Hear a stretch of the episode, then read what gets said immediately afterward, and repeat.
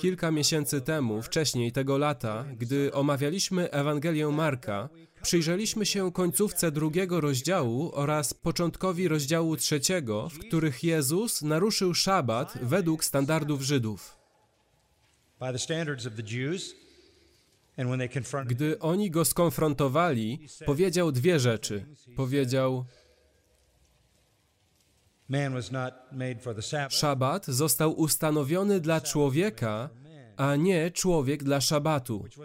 Co oznaczało, że szabat nie był brzemieniem, któremu ludzie mieli się podporządkować, ale szabat miał być przyjemnością, z której ludzie mieli czerpać radość. Żydzi zamienili to w brzemię nie do zniesienia. Druga rzecz, którą powiedział, była jeszcze bardziej szokująca. Syn człowieczy jest panem szabatu. I w ten sposób ogłosił swoją suwerenność nad szabatem. Jak mamy w takim razie rozumieć miejsce, które szabat zajmuje w życiu Bożego ludu?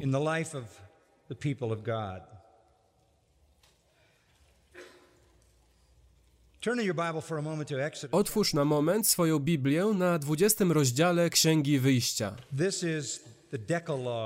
To jest dekalog, 10 przykazań. And uh,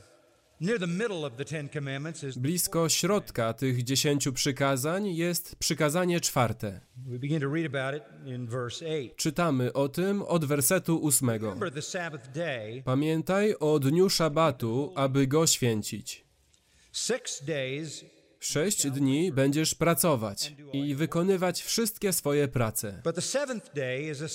Ale siódmy dzień jest szabatem dla Pana Boga Twego. W tym dniu nie będziesz wykonywał pracy, ani twój syn, ani twoja córka, ani twój sługa, ani twoja służąca, ani twoje bydło, ani twój gość, który jest w obrębie twoich bram. Pan bowiem przez sześć dni stworzył niebo i ziemię, morze i wszystko, co jest w nich, a siódmego dnia odpoczął. Dlatego Pan błogosławił dzień szabatu i uświęcił go. Nie ma wątpliwości, że pozostałe dziewięć przykazań jest wieczne i wiążące. No. Mamy nie mieć innych bogów, nie możemy tworzyć sobie bożka, mamy uwielbiać jedynego, prawdziwego i żywego Boga. Mamy nie brać imienia Pana nadaremno, nie możemy hańbić naszego ojca lub matki, ale mamy ich czcić. Nie możemy mordować, cudzołożyć, kraść, kłamać czy zazdrościć. To są wszystko moralne polecenia, moralne przykazania. Oprócz wersetów od 8 do 11, czwartego przykazania odnoszącego się do szabatu. Pytanie, które często się pojawia, jest proste. Jeśli te wszystkie przykazania są wieczne, to dlaczego to jedno miałoby nie być? Są ludzie, którzy wierzą, że tak jest i moglibyśmy nazwać ich sabatarianami. Generalnie dzielą się na dwie kategorie.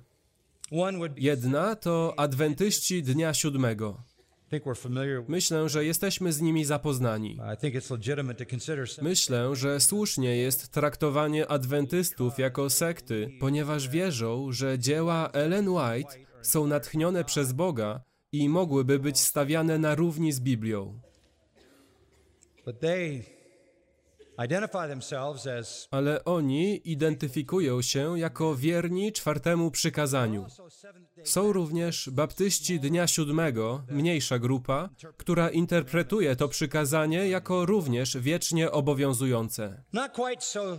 Nie tak ściśle, ale można wyróżnić grupę, którą nazwalibyśmy chrześcijańskimi sabatarianami. Oni uznali, że jako chrześcijanie musimy zachowywać szabat, ale już nie jako dzień siódmy, ale dzień pierwszy. A więc przesuwają oni przykazanie z Księgi Wyjścia z soboty na niedzielę. Tak wygląda klasyczny pogląd reformowany. Taki pogląd miało wielu, jeśli nie większość, purytan. Co więcej, gdy wrócimy do baptystycznego wyznania wiary z 1689 roku, znajdziemy tam chrześcijańsko-sabatariański artykuł mówiący, że wierzący powinni traktować niedzielę jako nowy szabat. Ogólnie mają oni podążać za zaleceniami i ograniczeniami, które zostały ustanowione dla dawnego szabatu. Naszym dzisiejszym pytaniem jest to, czy mają oni rację. Czy to prawda, że powinniśmy przestrzegać sobotę, dawnego szabatu, czy może niedzielę jako swego rodzaju zastąpienie dla świętego dnia, oddzielonego od pozostałych dni? A więc, aby odpowiedzieć na to pytanie, musimy wrócić do drugiego rozdziału Księgi Rodzaju. Zróbmy to. Księga Rodzaju, rozdział drugi.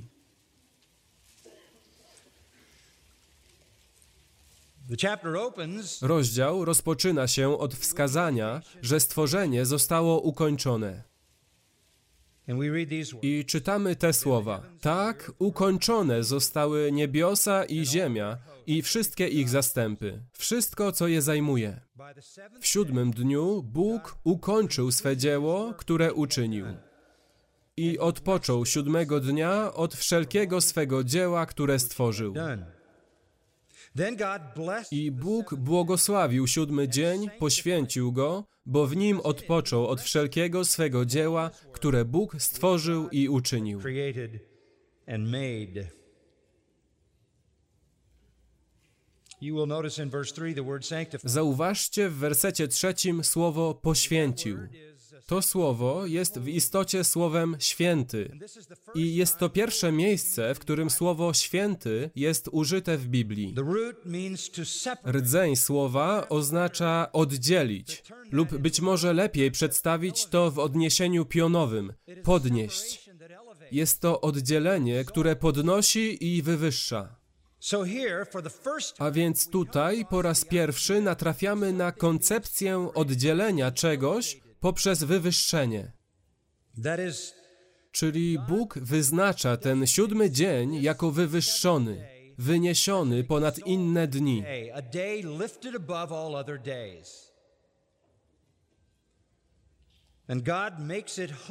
I Bóg czyni go świętym, ogłasza go takim z trzech powodów. Te trzy powody są połączone z trzema czasownikami, które tworzą tekst. Po pierwsze, jest to szczególny dzień, ponieważ niebo i ziemia zostały ukończone oraz wszystkie ich zastępy.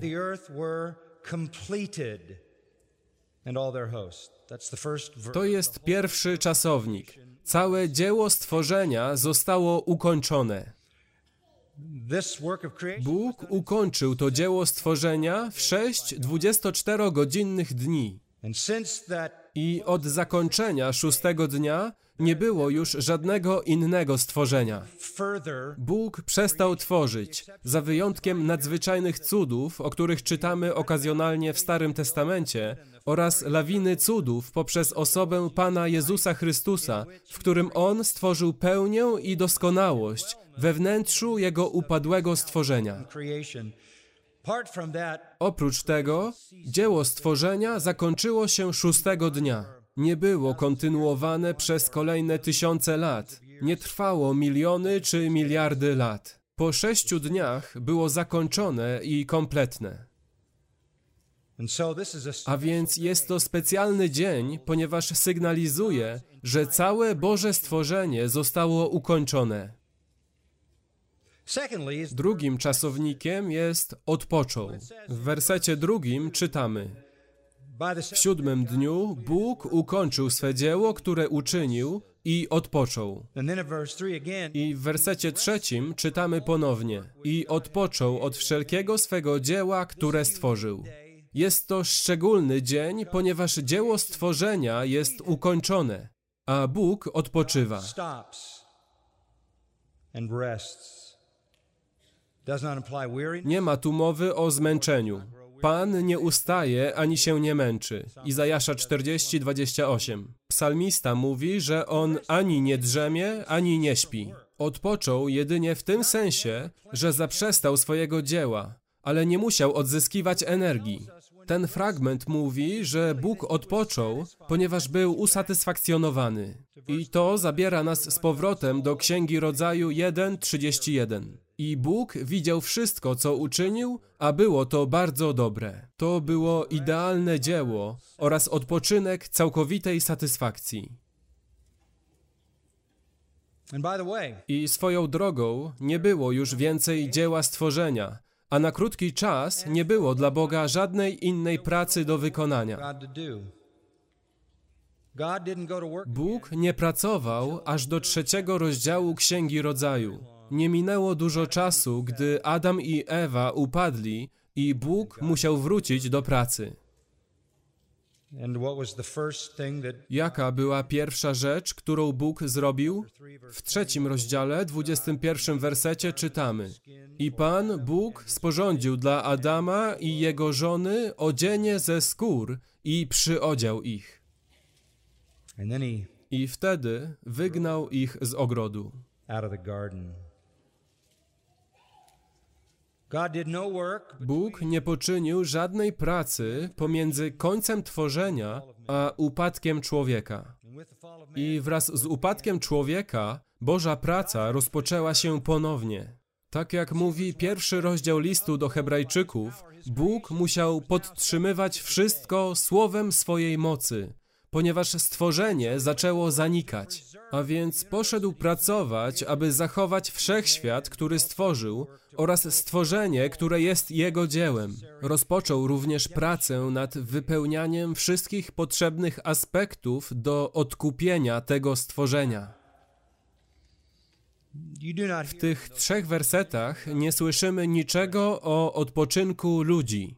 Tutaj nie ma nic o odpoczynku człowieka, nic o odpoczynku Adama, ponieważ będąc człowiekiem bez grzechu, idealnym w każdym aspekcie, nie tracił swojej energii podczas wykonywania prostych prac związanych z dbaniem o ogród. Nie ma dla niego potrzeby posiadania dnia odpoczynku. Od czego by odpoczywał? Żyje w raju, bez trudu, bez potu, bez zmęczenia i utraty energii.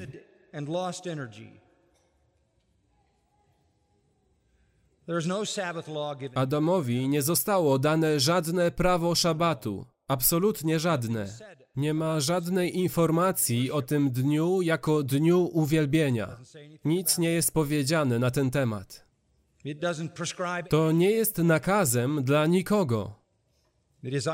Jest to odizolowane w całości dla Boga. On zakończył swoje stworzenie, będąc zadowolonym, zaprzestał tworzenia, co nazwano odpoczynkiem.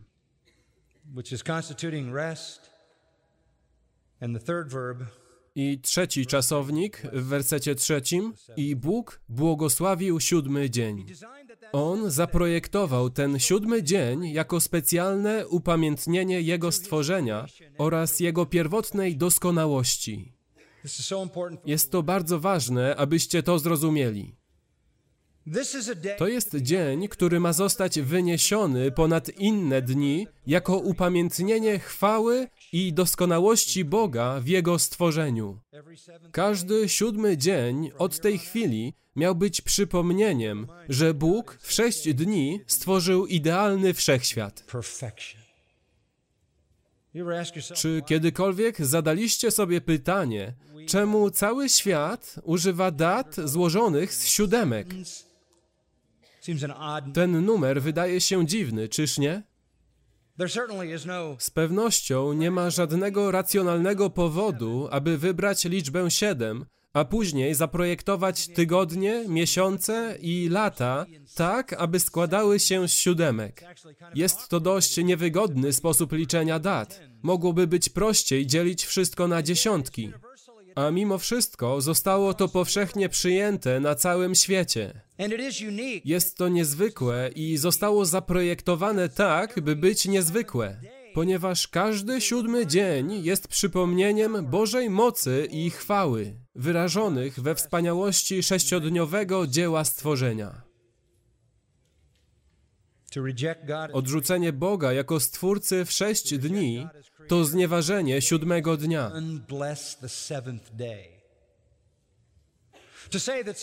Mówienie, że w jakiś sposób Bóg użył tysięcy lat, milionów lat, miliardów lat, to znieważenie siódmego dnia. Jest powód, dla którego żyjemy w jednostkach siedmiodniowych. Człowiek zawsze tak żył i jest to przez to, że każdy siódmy dzień przypomina nam o Bogu Stwórcy, który stworzył cały wszechświat w sześć dni. W Apokalipsie, 14 rozdziale, znajdujemy świadectwo Ewangelii. Nie będę wam tego czytał. Aniołowie lecą środkiem nieba i zwiastują Ewangelię wieczną, mówiącą o Bogu jako Stwórcy. To jest wiecznie żywa, dobra nowina. Bóg jest Stworzycielem. Każdy siódmy dzień, który mija, powinien być świadectwem o Stworzycielu. um,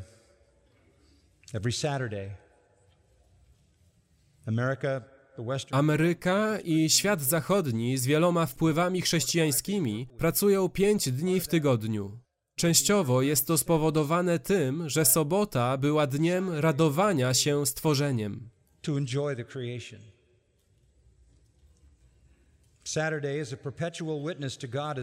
Sobota jest wiecznym świadkiem Boga jako stworzyciela, a z drugiej strony niedziela jest wiecznym świadkiem Boga jako odkupiciela. Porozmawiamy o tym następnym razem. Więc gdy wrócisz do drugiego rozdziału Księgi Rodzaju, nie ma tam wspomnienia o szabacie jako przykazaniu. Nie ma mowy o szabacie jako dniu uwielbienia.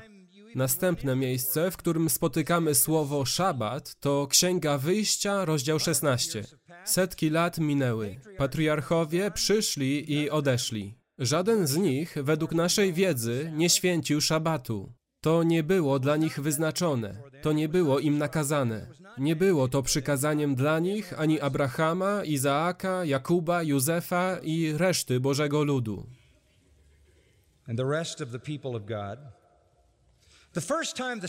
Pierwsze miejsce, w którym szabat jest wymieniany w znaczący sposób, to szesnasty rozdział Księgi Wyjścia, gdy Bóg karmił ludzi manną z nieba, gdy wędrowali przez pustynię.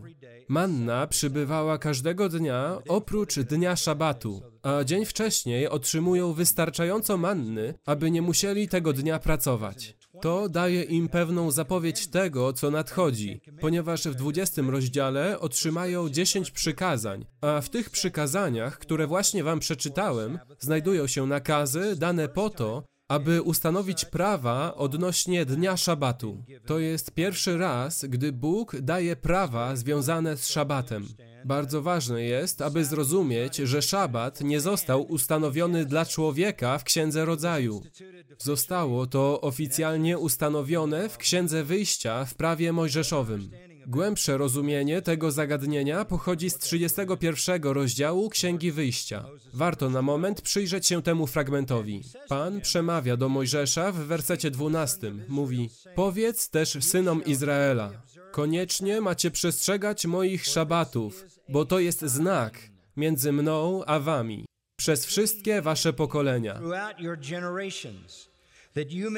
Abyście wiedzieli, że ja jestem Pan, który uświęca was. Przestrzegajcie więc szabatu, gdyż jest on dla was święty. Każdy, kto by go naruszył, poniesie śmierć. Każdy bowiem, kto wykonuje pracę w tym dniu, zostanie wytracony spośród twego ludu.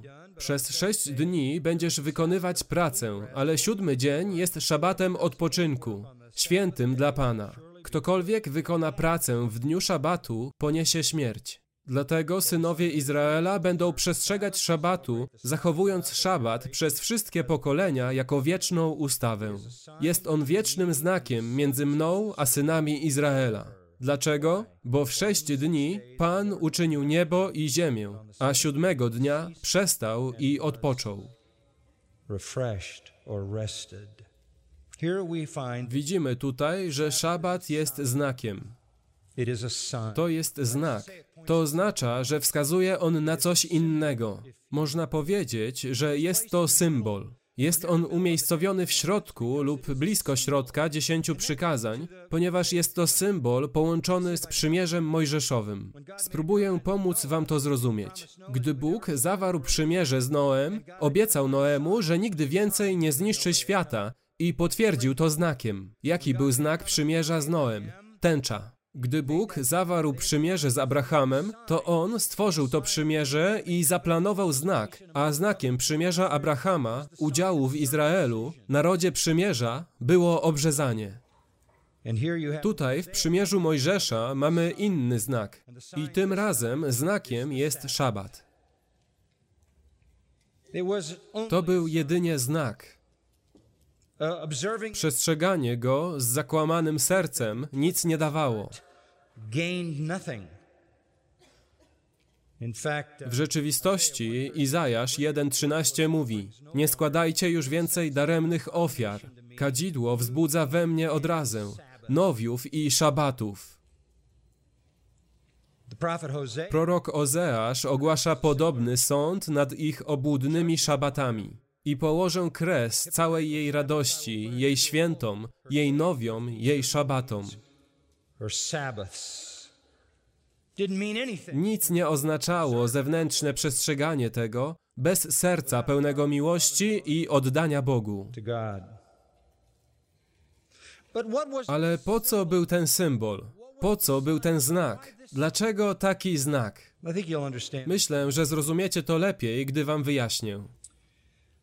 Szabat był przypomnieniem dzieła stworzenia. Szabat miał przypominać ludowi Bożemu, że porzucili raj.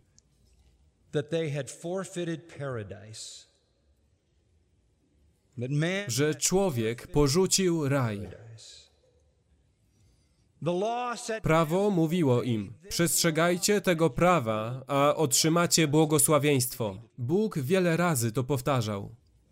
Przestrzegaj tego prawa, a otrzymasz błogosławieństwo, aby pokazać im, że sprawiedliwe postępowanie przywracało smak ogrodu Eden. Sprawiedliwe postępowanie wskazywało również na przyszłość, przyszłe królestwo, gdy raj zostanie odzyskany. A więc szabat, każdy szabat, podczas gdy oni odpoczywali, przypominał im o idealnym stworzeniu, Bożym raju zdominowanym przez sprawiedliwość, która została porzucona przez grzech i mogła być odzyskana jedynie przez sprawiedliwość. Bóg wtedy ustanowił siedmiodniowy system nie dla każdego na świecie. W rzeczywistości tekst mówi, że tylko dla Izraela. Werset 17. Jest on wiecznym znakiem między mną a synami Izraela. Każdy siódmy dzień był przypomnieniem, że żyli w upadłym świecie. Każdy siódmy dzień był przypomnieniem, że utracili raj. I jedyną drogą do odzyskania smaku raju było posłuszeństwo Bogu, sprawiedliwość. I oni mieli wtedy rozważać to, jak ważne było przestrzeganie dziesięciu przykazań. Tego siódmego dnia mieli myśleć nad znaczeniem badania ich życia i patrzeć, jak bardzo przeciwstawiają się prawu Bożemu. Celem tego było rozpoznanie grzechu i przyprowadzenie ich do pokuty. A więc pierwszy, siódmy dzień wskazywał na Boga, Stwórcę, ale instytucja szabatu w porządku mojżeszowym wskazywała na Boga jako na dawcę prawa. Pierwsze spojrzenie miało wywołać wdzięczność Bogu za cud stworzenia. Drugie sprawić pokutę za porzucenie tego, co sprawiedliwe.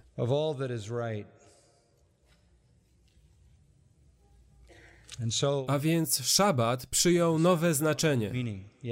Tak, dalej jest przypomnieniem o Bogu Stwórcy, ale również przypomina, że to stworzenie, które było początkowo idealne, jest teraz zepsute. Jesteśmy zepsuci, a królestwo, które stworzył, jest splamione grzechem. I my jesteśmy splamieni grzechem, a stworzenie, jak mówi Paweł, wzdycha. I my również wzdychamy. Znak przymierza Abrahamowego, obrzezanie, miał wyrażać: Musisz być czysty, musisz zostać oczyszczony. A ten znak szabatu pośrodku dziesięciu przykazań właściwie mówił o tej samej rzeczy. Musicie zrozumieć, że porzuciliście raj i jedyny sposób, by go odzyskać, to bycie sprawiedliwym.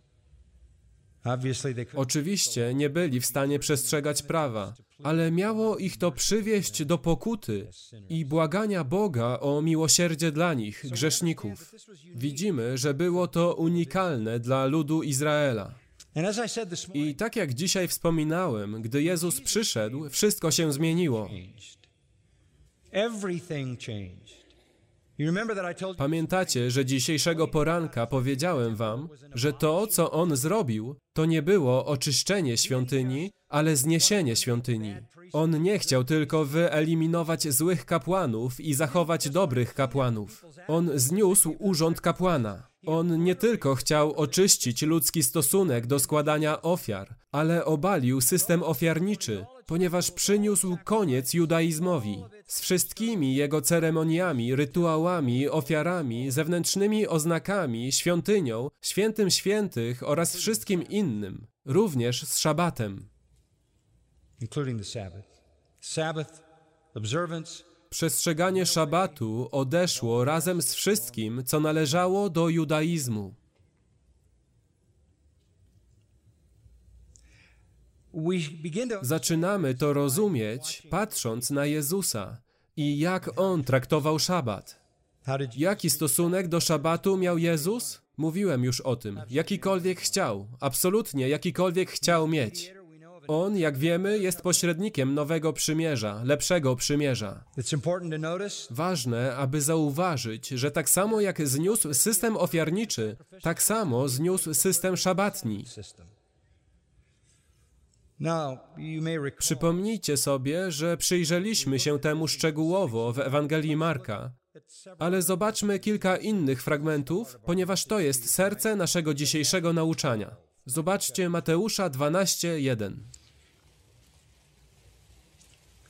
verse 1. W tym czasie Jezus przechodził w szabat wśród zbóż, a jego uczniowie byli głodni i zaczęli zrywać kłosy i jeść. Swoją drogą nie było żadnego prawa Starego Przymierza, które by im tego zakazywało. W rzeczywistości to było dozwolone, ale Żydzi dodali ogromną ilość ograniczeń do Starego Przymierza. Kiedy faryzeusze to zobaczyli, powiedzieli mu: Oto twoi uczniowie robią to, czego nie wolno robić w szabat. A on im odpowiedział: Czy nie czytaliście, co zrobił Dawid? Myślicie, że to złe? Gdy był głodny, on i ci, którzy z nim byli, jak wszedł do domu Bożego i jadł chleby pokładne, których nie wolno było jeść jemu, ani tym, którzy z nim byli, tylko samym kapłanom? Powiem wam coś jeszcze gorszego. Dawid i jego ludzie zjadali chleby pokładne. Albo czy nie czytaliście w prawie, że w szabat kapłani w świątyni naruszają szabat, a są bez winy? Wy wszyscy robicie wielki problem z niepracowania w szabat. I zgadnijcie co? Podczas gdy wy nie pracujecie, wszyscy kapłani pracują, zanosząc wszystkie dary i wszystkie ofiary. To przypomina nam, że to prawo nie jest moralne, a symboliczne. Zamiast przyjęcia ich zarzutu przekroczenia szabatu, wskazuje na inne naruszenia szabatu.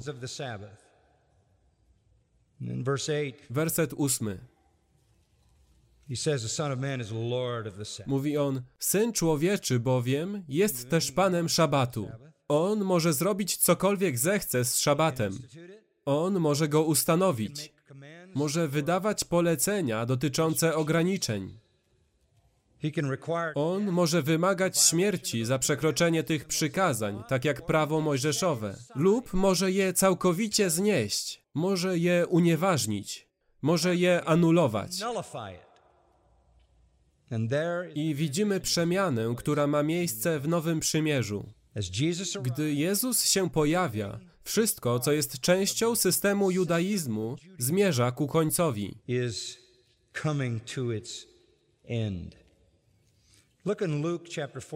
Spójrzmy na 14 rozdział Ewangelii Łukasza. 14. Again, it's in verse 1. W wersecie pierwszym czytamy: Stało się tak, że gdy Jezus wszedł w szabat do domu pewnego przywódcy faryzeuszy, aby jeść chleb, oni go obserwowali. A oto był przed nim pewien człowiek chory na puchlinę. Wtedy Jezus zapytał znawców prawa i faryzeuszy, czy wolno uzdrawiać w szabat. Lecz oni milczeli. On zaś ujął go, uzdrowił i odprawił. I powiedział im, któż z was, jeśli jego osioł albo wół wpadnie do studni, nie wyciągnie go natychmiast w dzień szabatu? I nie mogli mu na to odpowiedzieć.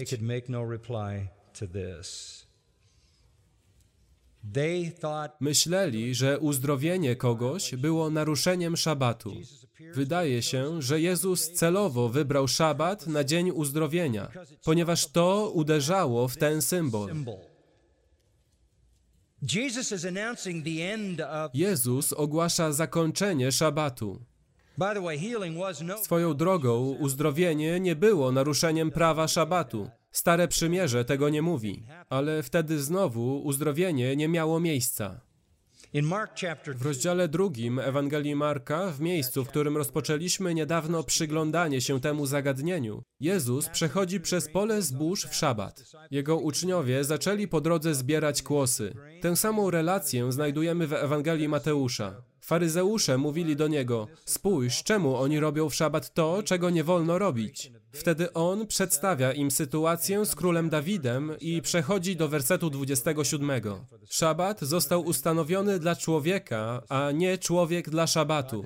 Dlatego syn człowieczy jest też panem szabatu. Bóg zaprojektował szabat, aby był błogosławieństwem, aby przynosił odpoczynek, aby był dniem, w którym podziękujesz Bogu za jego stworzenie oraz przypomnisz sobie, że raj został utracony. On był dniem dla okazania wdzięczności za stworzenie, dniem pokuty i szukania przebaczenia. Było to w samym środku prawa, ponieważ oni w swoim życiu naruszali prawo, jeśli nie aktywnie, to w ich sercach. Tak jak Jezus powiedział podczas kazania na górze: Jeśli uczynisz te rzeczy w swoim sercu, to tak, jakbyś prawdziwie popełnił te grzechy. A więc Pan dał szabat jako błogosławieństwo dla człowieka, aby dać mu odpocząć od jego pracy, aby dać posmak Edenu, w którym przed upadkiem nie było zmęczenia, aby dać mu okazję podziękować Bogu za stworzenie i zbadać swoje serce w porównaniu z prawem i widząc u siebie grzech, szukać przebaczenia i litości, które prowadzą do radości, pokoju i zbawienia. On jest Panem Szabatu, jest większy niż Szabat. Szabat będzie tym, czymkolwiek on pragnie, by był, czymkolwiek on zaplanuje, by był, niczym więcej i niczym mniej. To prawo nie jest moralne. Nie było ono nawet dane przed czasem Mojżesza i zostało uchylone za czasów Chrystusa. in the time of Christ.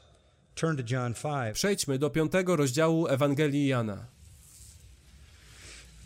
Sprzeciw wobec Jezusa jeszcze nie był taki widoczny, ale to uzdrowienie go ujawniło.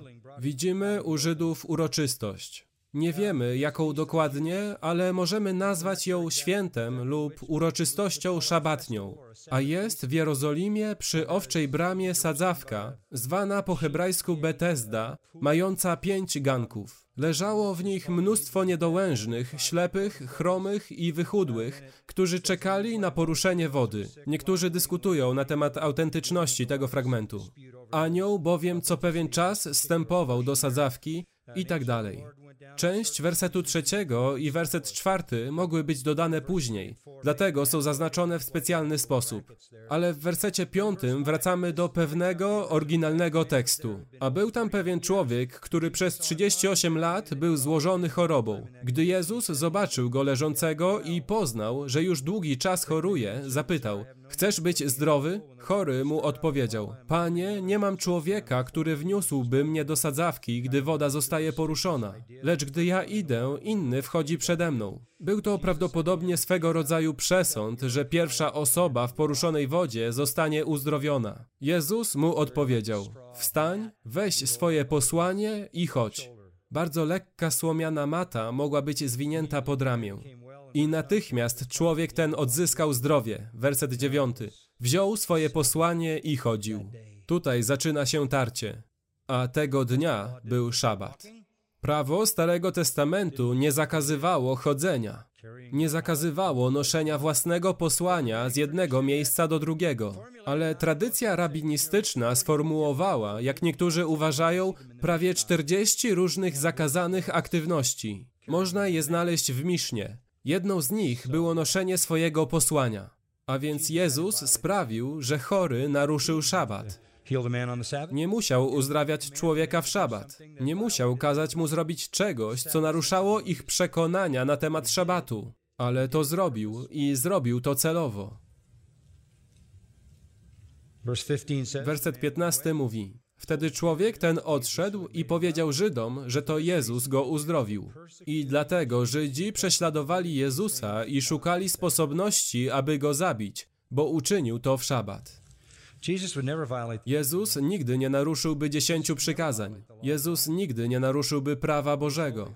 On jest święty, nieskalany, oddzielony od grzeszników. Ale Jezus czynił w szabat cokolwiek chciał. I robił to tak, aby przywódcy ludu to widzieli, ponieważ było to częścią obalania całego ich systemu. W wersecie 17 idzie jeszcze dalej i broni tego, co zrobił, mówiąc.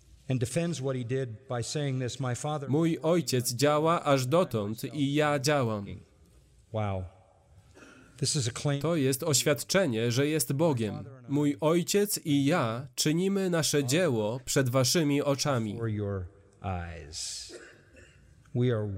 My działamy. For this reason, there Dlatego Żydzi tym bardziej, werset 18, usiłowali go zabić, bo nie tylko łamał szabat, ale mówił, że Bóg jest jego ojcem, czyniąc się równym Bogu. On nazywał siebie, a raczej powinienem powiedzieć, że nazywał Boga Ojca swoim Ojcem i był zaangażowany w czynności, które naruszały prawo szabatnie. Faryzeusze oskarżali Jezusa o łamanie prawa szabatu, uważanie się za równego Bogu. To poprowadziło ich do zabicia go. Jezus nigdy nie próbował dostosować swoich działań do prawa szabatu Starego Przymierza. On ustanowił swój własny autorytet jako jedno z Bogiem i jako Pan szabatu. Faryzeusze ściśle przestrzegali szabatu, podążali za Starym Przymierzem i ich własnymi obostrzeniami. Pomimo tego, całkowicie zatracili sens przestrzegania szabatu. Nie mieli wytchnienia od ich nieskończonych wysiłków na rzecz zbawienia. Nie przeżyli prawdziwej i szczerej pokuty.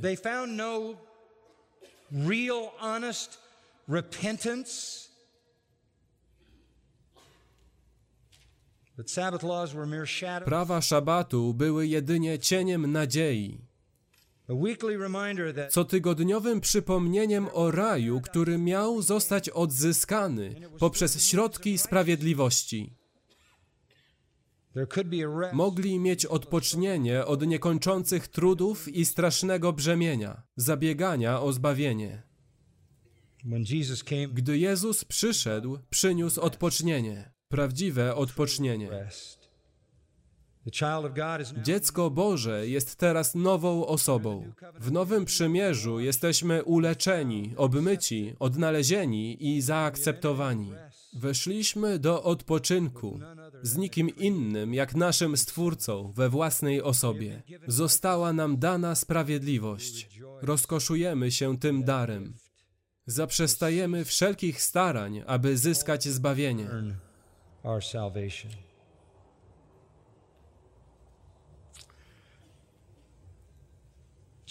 Jezus dosłownie pozbył się szabatu.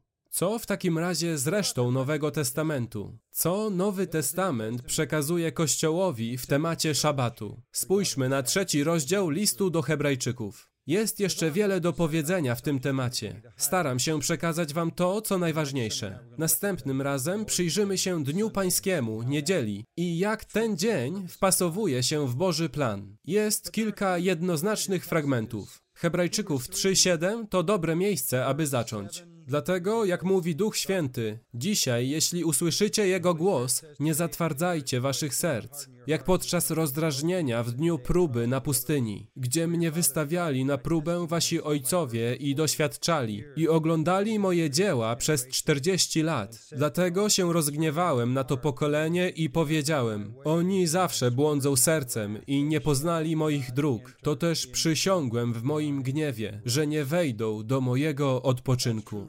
Boże, prawdziwe odpocznienie nie przyszło przez Jozuego, nie przyszło przez Mojżesza, ale przychodzi tylko przez Jezusa Chrystusa. Jozue wprowadził naród Izraela do ziemi ich obiecanego odpoczynku, ale nie było to nic więcej niż tymczasowy ziemski odpoczynek, jedynie cień ostatecznego niebiańskiego odpoczynku, mojego odpoczynku. To jest obietnica zbawienia, które Bóg daje tym, którzy pokładają w nim ufność. Werset 12. Uważajcie, bracia, żeby nie było czasem w kimś z was przewrotnego serca niewiary, które by odstępowało od Boga żywego. Lecz zachęcajcie się wzajemnie każdego dnia, dopóki nazywa się dzisiaj, aby nikt z was nie popadł w zatwardziałość przez oszustwo grzechu. Staliśmy się bowiem uczestnikami Chrystusa, jeśli tylko nasze pierwotne przeświadczenie aż do końca niewzruszenie zachowamy. Dopóki jest powiedziane, dzisiaj, jeśli usłyszycie Jego głos, nie zatwardzajcie waszych serc, jak w dniu rozdrażnienia. Niektórzy bowiem, usłyszawszy, rozdrażnili Pana, ale nie wszyscy z tych, którzy wyszli z Egiptu pod wodzą Mojżesza. Całe pokolenie wymarło na pustyni, a na kogo gniewał się przez czterdzieści lat?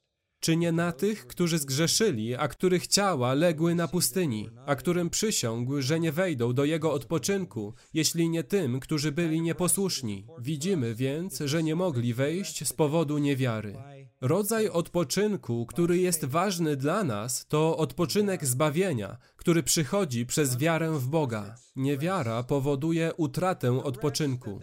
Odpoczynek, o który chodzi autorom Nowego Testamentu, na który nacisk jest położony w liście do Hebrajczyków, który jest bardzo żydowskim listem, nie polega na przestrzeganiu szabatu, ale na duchowym, zbawiennym odpoczynku. Spójrzmy na rozdział czwarty, werset pierwszy. Bójmy się więc, gdy jeszcze trwa obietnica wejścia do jego odpoczynku, aby czasem się nie okazało, że ktoś z was jej nie osiągnął. Odpoczynek, o którym mówi Nowy Testament, nie jest dniem tygodnia, jest zbawieniem. I nam bowiem głoszono Ewangelię, jak i tamtym. Lecz tamtym nie pomogło słowo, które słyszeli, gdyż nie było powiązane z wiarą tych, którzy je słyszeli. Bo do odpoczynku wchodzimy my, którzy uwierzyliśmy.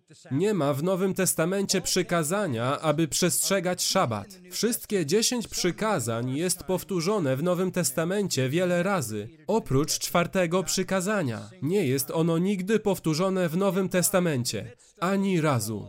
Pośrodku prawa moralnego był to znak i symbol, który miał prowadzić ludzi do odpoczynku i upamiętania. and repentance. Ale w Nowym Testamencie nie znajdujemy ani jednego powtórzenia tego przykazania. Odpocznienie, o którym naucza Nowy Testament, to odpocznienie, które przychodzi do duszy z słuchania i wiary w głoszoną dobrą nowinę. To jest odpocznienie, które oferuje Nowy Testament. Verse 9. Werset 9 mówi: A tak zostaje jeszcze odpoczynek dla ludu Bożego. Kto bowiem wszedł do jego odpoczynku, on także odpoczął od swoich czynów, tak jak Bóg od swoich. To jest niezwykłe. Co to oznacza? Są tylko dwie możliwe koncepcje dotyczące sposobu wejścia do nieba. Zapracowujesz sobie na wejście, albo jest to dar. Żydzi chcieli na to zapracować. Ale gdy wejdziesz do odpoczynku łaski i wiary, własne wysiłki się kończą. W dniu, w którym przyszedłeś do Chrystusa, przestałeś starać się zdobyć zbawienie, prawda? Wszedłeś do wiecznego odpoczynku. Jest to wspaniały akcent Nowego Testamentu. Szabat mojżeszowy, symbol i znak, był jedynie słabym odbiciem prawdziwego odpoczynku. rest. Spójrzmy na moment na czternasty rozdział listu do Rzymian. Ponieważ jest to prawda, że odpoczynek, do którego wzywa Nowy Testament, to odpoczynek duchowy, odpoczynek zbawienia od uczynkowego podejścia do sprawiedliwości. Już nic nie możesz zyskać z szabatu. No. Posłuchajcie Rzymian 14:5. Jeden bowiem czyni różnicę między dniem a dniem, a drugi każdy dzień ocenia jednakowo. Każdy niech będzie dobrze upewniony w swoim zamyśle. Kto przestrzega dnia, dla Pana przestrzega. Byli tam Żydzi, którzy przyjęli wiarę w Chrystusa i mieli spory problem z porzuceniem szabatu. Było to w nich mocno zakorzenione. Uważali, że cały czas byli posłuszni Panu przez zachowywanie prawa szabatu Starego Przymierza. Przestrzegali go dla Pana. Kto przestrzega dnia, dla Pana przestrzega. Kto je, przestrzegając prawa dotyczącego pokarmu, dla Pana je, bo dziękuję Bogu. A kto nie je, dla Pana nie je i dziękuję Bogu. Innymi słowy, tak jak mówi werset piąty, każda osoba jest w pełni przekonana we własnym umyśle, że robi to, co słuszne. To naprawdę nie ma znaczenia. Werset ósmy mówi, bo jeśli żyjemy, dla Pana żyjemy. Jeśli umieramy, dla Pana umieramy. Dlatego, czy żyjemy, czy umieramy, należymy do Pana. Nie róbcie problemu z szabatu. Tak jak mówi werset drugi, niektórzy ludzie przejmują się prawami związanymi z pokarmem. Niektórzy ludzie przejmują się przestrzeganiem szabatu. Te rzeczy są częścią przemijającego układu.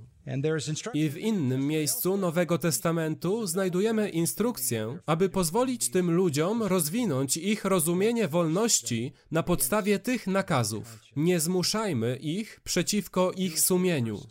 Żydowscy wierzący nadal czuli powinność przestrzegania prawa szabatu i praw dotyczących pokarmu. Niech to robią, zanim dojdą do pełni ich wolności. Warto zauważyć, że nie ma tu żadnego nakazu, aby to robić. To byłoby idealne miejsce, aby rzec: Ci z was, którzy tego nie robią, niech się opamiętają. To nie ma miejsca. Galacjan, rozdział 4, werset 9.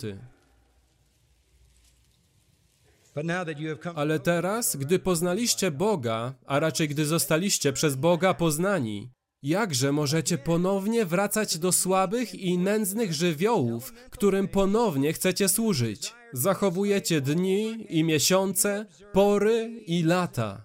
Boję się o was, czy przypadkiem na próżno nie trudziłem się nad wami.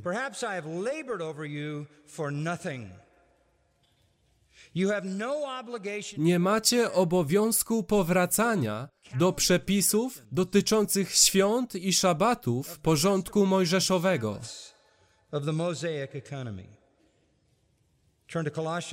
Przejdźmy do drugiego rozdziału listu do Kolosan. To jest być może najbardziej definitywny fragment. Łączy on dwa znaki: znak przymierza Abrahamowego, obrzezanie, oraz znak przymierza mojżeszowego, szabat.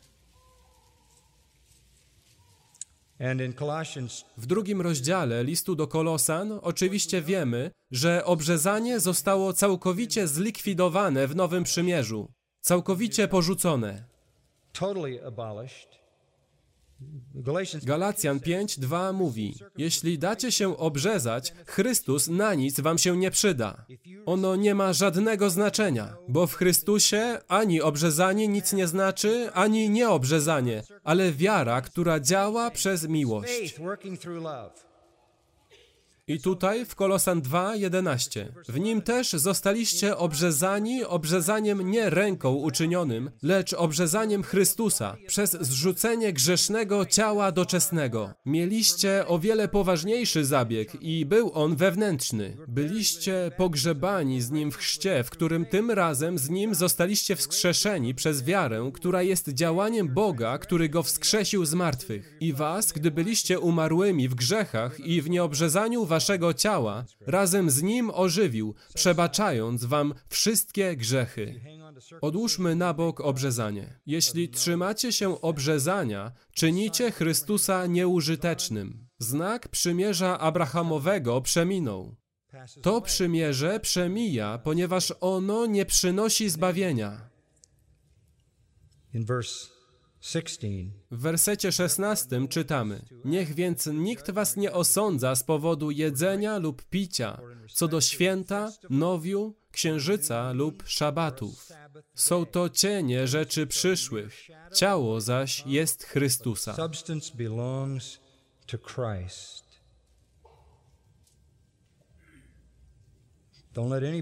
Nie pozwól nikomu osądzać cię co do szabatu. To odnosi się do cotygodniowego szabatu, ponieważ inne szabaty świąteczne są pod hasłem święta nowiu księżyca. Nie pozwól nikomu osądzać cię co do szabatu. To była część systemu, który zawierał świątynię, specjalnych kapłanów, ofiary. To przeminęło. To były jedynie cienie, nie prawdziwy sens. To jedynie wskazywało na fakt, że Bóg był stworzycielem, że raj został utracony, że wpadłeś pod przerażający osąd prawa i potrzebowałeś pokutować oraz przyjść do Boga, zapragnąć sprawiedliwości, miłosierdzia i łaski od Niego. Ale to tego nie zapewniało. To jest zapewnione w Jezusie Chrystusie. No Paweł mówi, że już więcej nie potrzebujesz cieni, ponieważ masz prawdziwy sens, masz odpocznienie, prawdziwe odpocznienie. Można by o tym powiedzieć jeszcze więcej. Na koniec kilka ostatnich myśli i pozwolimy wam iść. Nie ma ani jednego przykazania w Nowym Testamencie, aby zachowywać szabat. Wszystkie dziesięć przykazań jest powtórzone w Nowym Testamencie, oprócz czwartego, o szabacie. No Nie jest nigdy cytowane w Nowym Testamencie. Nie ma żadnych regulacji czy praw szabatu w żadnym miejscu Nowego Przymierza. Nie ma żadnej instrukcji dotyczącej zachowania w szabat w żadnym miejscu Nowego Testamentu. W 15 rozdziale dziejów, gdy Sobór Jerozolimski zadecydował, co będzie się wymagać od wierzących z pogan, nie ustalili, by wymagać od nich przestrzegania szabatu. Apostołowie nigdy nie nakazali nikomu przestrzegania szabatu. Nigdy nie karali nikogo za nieprzestrzeganie szabatu. Nigdy nie ostrzegali wierzących przed naruszeniem szabatu. Nigdy nie zachęcali wierzących do przestrzegania szabatu. Już go nie ma. Z jednym wyjątkiem. we can go back to Możemy wrócić do pierwotnego drugiego rozdziału Księgi Rodzaju i przypomnieć sobie, że każdy siódmy dzień, który mija, jest okazją dla nas, aby uznać wielkość naszego Stwórcy.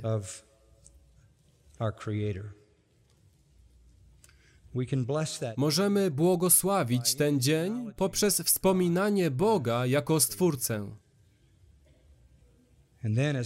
I po tym dniu nadchodzi pierwszy dzień tygodnia, podczas którego wspominamy Boga jako Zbawiciela. O tym powiemy za tydzień. Nigdy nie święcimy szabatu w sensie mojżeszowym, ponieważ było to posługiwanie śmierci. Ale możemy święcić szabat w sensie księgi rodzaju, gdy wychwalamy Boga jako Stwórcę i później, pierwszego dnia, wychwalamy Boga jako Zbawiciela. Następnej niedzieli chciałbym po tym przeglądzie przejść do tego, jak postrzegamy niedzielę. Czy jest w tym dniu coś ważnego?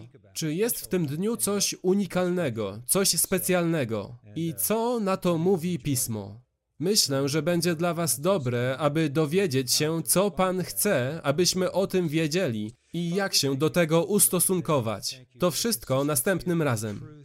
Ojcze, dziękujemy Ci za ten wspaniały dzień. Dziękujemy Ci za niezmienność Twojej prawdy. Dziękujemy Ci za słowo, które otwiera nasze rozumienie wszystkich rzeczy. Jesteśmy nieskończenie poruszeni chwalebną prawdą pisma, która przychodzi do nas jako czysta i bezbłędna. Dziękujemy Ci, że jesteśmy poza cieniami, znakami i symbolami. Żyjemy w rzeczywistości odpocznienia.